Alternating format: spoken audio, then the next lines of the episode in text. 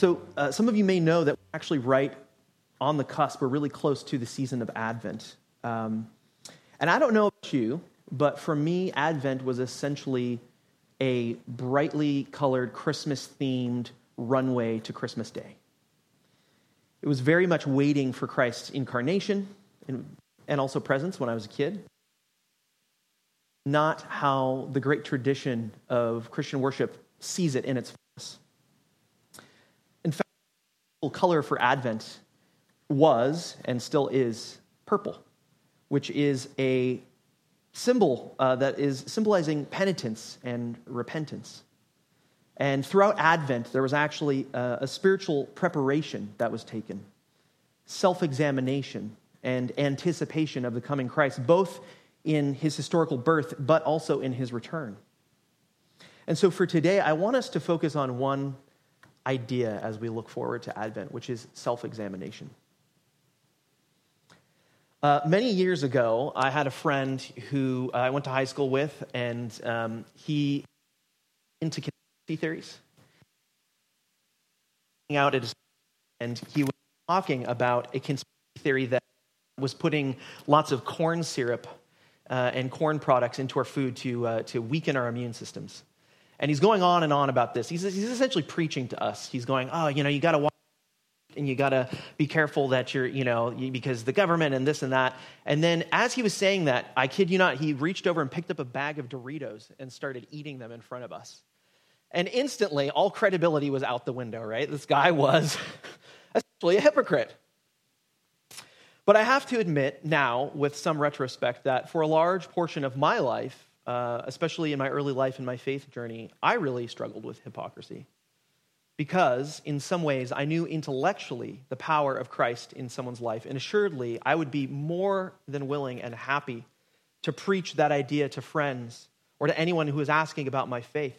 However, when it came to the way that I acted, spoke, and the habits that I fell into, there was nothing actually very Christ like about it. Because it's easy to say the right things, or what to call the Sunday school answers. It's a different challenge, truly, to live out our faith in, in, in daily ways, in minute to minute ways. And in lots of ways, my life looked a lot like the world. And in our gospel reading today, we see Jesus addressing hypocrisy head on with the people who should know better, the Pharisees.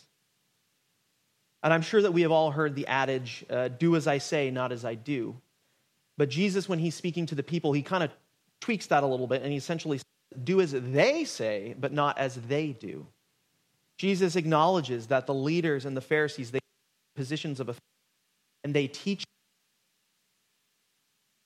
the law of Moses, but he also points out this glaring issue for they preach but do not practice.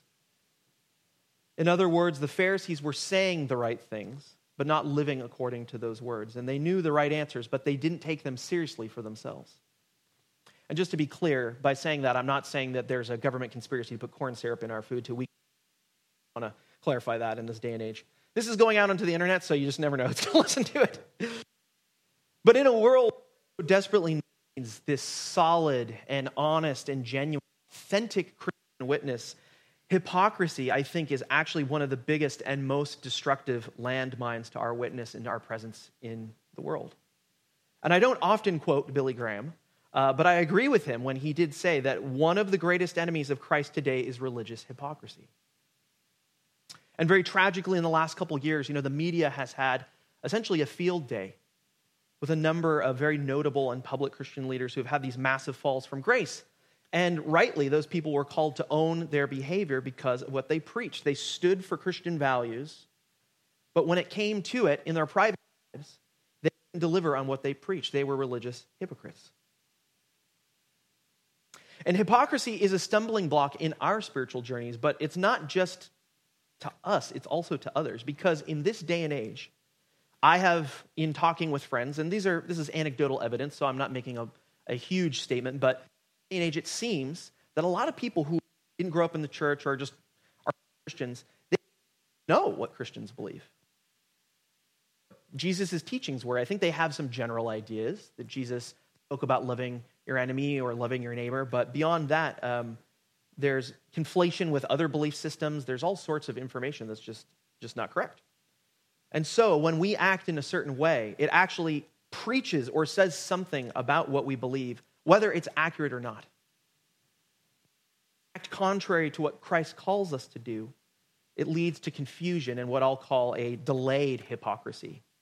If you're acting one way and later on down the road, someone then hears Christ's teaching and they realize that it's contrary to the way that you've acted, what are people to think about that? And as I mentioned, I went through a long period in my younger years where I was very much living a life that probably led to a lot of confusion and, and this sort of delayed hypocrisy for the people around me. How I treated others, what I said and did, values stood were really, frankly, a pretty jumbled and confused mess. And when it came time to share my faith or the gospel with others, and there were times for that, I see now that in a lot of ways I was not playing with a full deck of cards.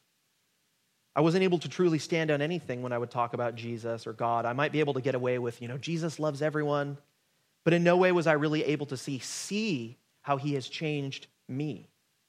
And I think that would have been a much better witness. I think, in all honesty, I really looked a lot like the world and the, my, the things that my friends were doing, and with some minor Christian themed caveats sort of here and there. And so, really, in one sense, how are people to take me seriously? But on the flip side, I clearly remember some folks who were Christian in my orbit, friends, and they were probably actually sort of following a lot of those commands. They were keeping faith in a lot of things, but there was one thing they were missing, which was love. I think in some ways for them it was really about being seen as good or moral. And there was a sense of pride taken in saying, you know, I don't do those things like you do, and here's where I'm better than you. Whereas I was probably more aligned with the proverbial tax collectors of Scripture, it was the Pharisees ultimately. But Jesus warns about this too when he says they do all their deeds to be seen by others. Because one thing, or one characteristic of hypocrisy or hypocrites, is that they seek the applause of the world rather than seeking to honor God and to serve others. They love the place of honor and they love the best seats at the feasts, but they miss the humility and service that Christ calls us to. So, if looking like the world is not the way, and being a Pharisee isn't the way, what is? What is this third way? And I would argue that it is the way of the cross, which Christ offers to us. Earlier in uh, the book of Matthew, which we read today, in chapter 16, we were in chapter 23, but in chapter 16, Jesus says this very striking thing. And starting in verse 24, then Jesus told his disciples, if anyone would come after me, let him deny himself and take up his cross and follow me. For whoever would save his life will lose it, but whoever loses his life for my sake will find it. For what will it profit a man if he gains the whole world and forfeit his soul? Or what shall a man give in return for his soul? To put it in another way, there's an English theologian and politician. His name was John Owens. He lived a very long time ago. He said very aptly We die in the Lord to live with him and live in him. And while we die in him, we know that we shall live by him. When we seek the way of Christ's cross, we are simultaneously agreeing to obey his command while also submitting to his will and the call of humility in our lives. It's a response to that tax collector mentality, it's also a response to that Pharisaical mentality because we are dying to the world or worldly things, but we're also choosing humility and a release of pride. We're basically saying it is no longer our way, but His. So, to circle all the way back to our self examination for Advent coming up, I want you to be encouraged to consider a couple things in the season coming ahead. Consider how we will use this season from a spiritual perspective. Will we simply float through our lives as we always have? Will we get caught up in the distractions and the transience of the season? Or will we, amongst the anticipation, also look inward and consider where we need Christ's work in our hearts? Will we root out hypocrisy in a posture of penitence, or will it be the status quo moving forward? And secondly, consider this that anticipation often partners with preparation. When you anticipate the arrival of guests for a visit, you reconsider the state of your home and you address the needs therein. A self awareness develops that may not have been there before about dust and carpets and refreshments, and all sorts of other things.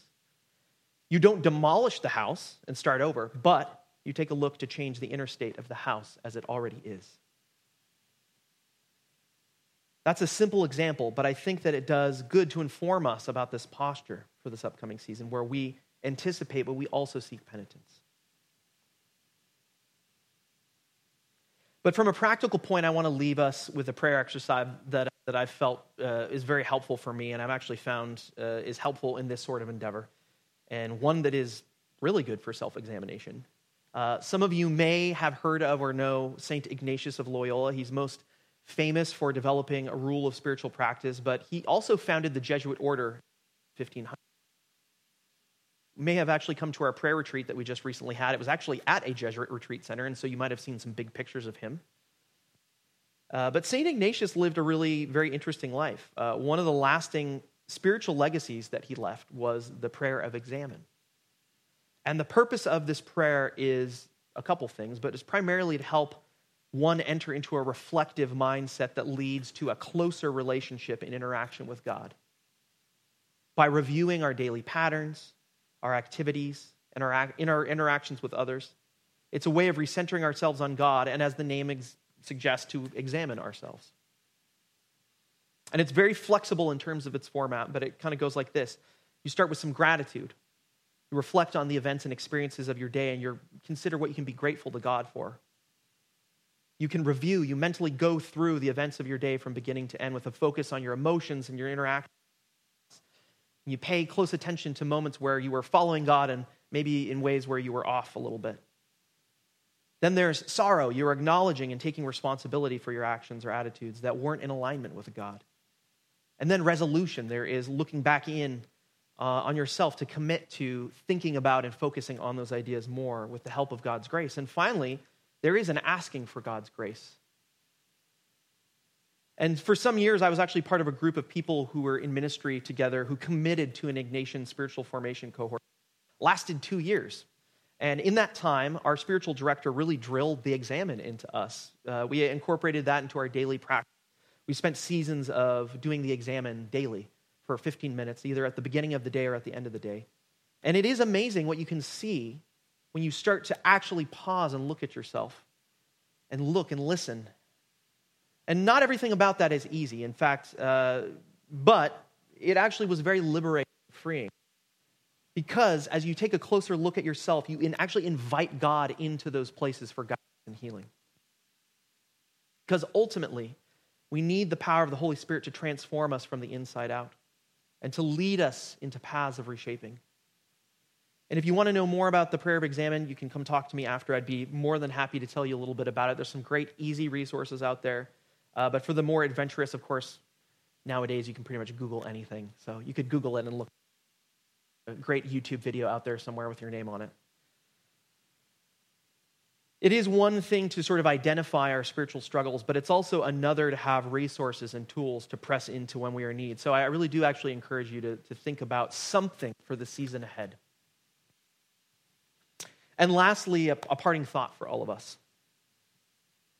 We have an amazing chance to be a new generation We grapple with places and Christians were known. Authentic witness in a that is in general actually marred by hypocrisy in all areas. It's not just the church that experiences this. Local politics and government organizations social groups and especially businesses and corporations are all guilty of this so, what a beautiful witness we actually have. We can practice what we preach, put our words into action. If we say we stand for peace, we should be peacemakers in our lives. If we say we stand for justice, then we should live fairly and treat others justly. If we speak about forgiveness, then we should be forgiving those around us. And if we say that Jesus has changed our lives, we should live changed lives, not guided by legalism, but out of a love and devotion to God. So, this Advent season, as we look ahead, may we also look inward at our own hearts seeking to live authentically and honestly, living one life, not divided by hypocrisy, but one unified life, ultimately giving glory to God.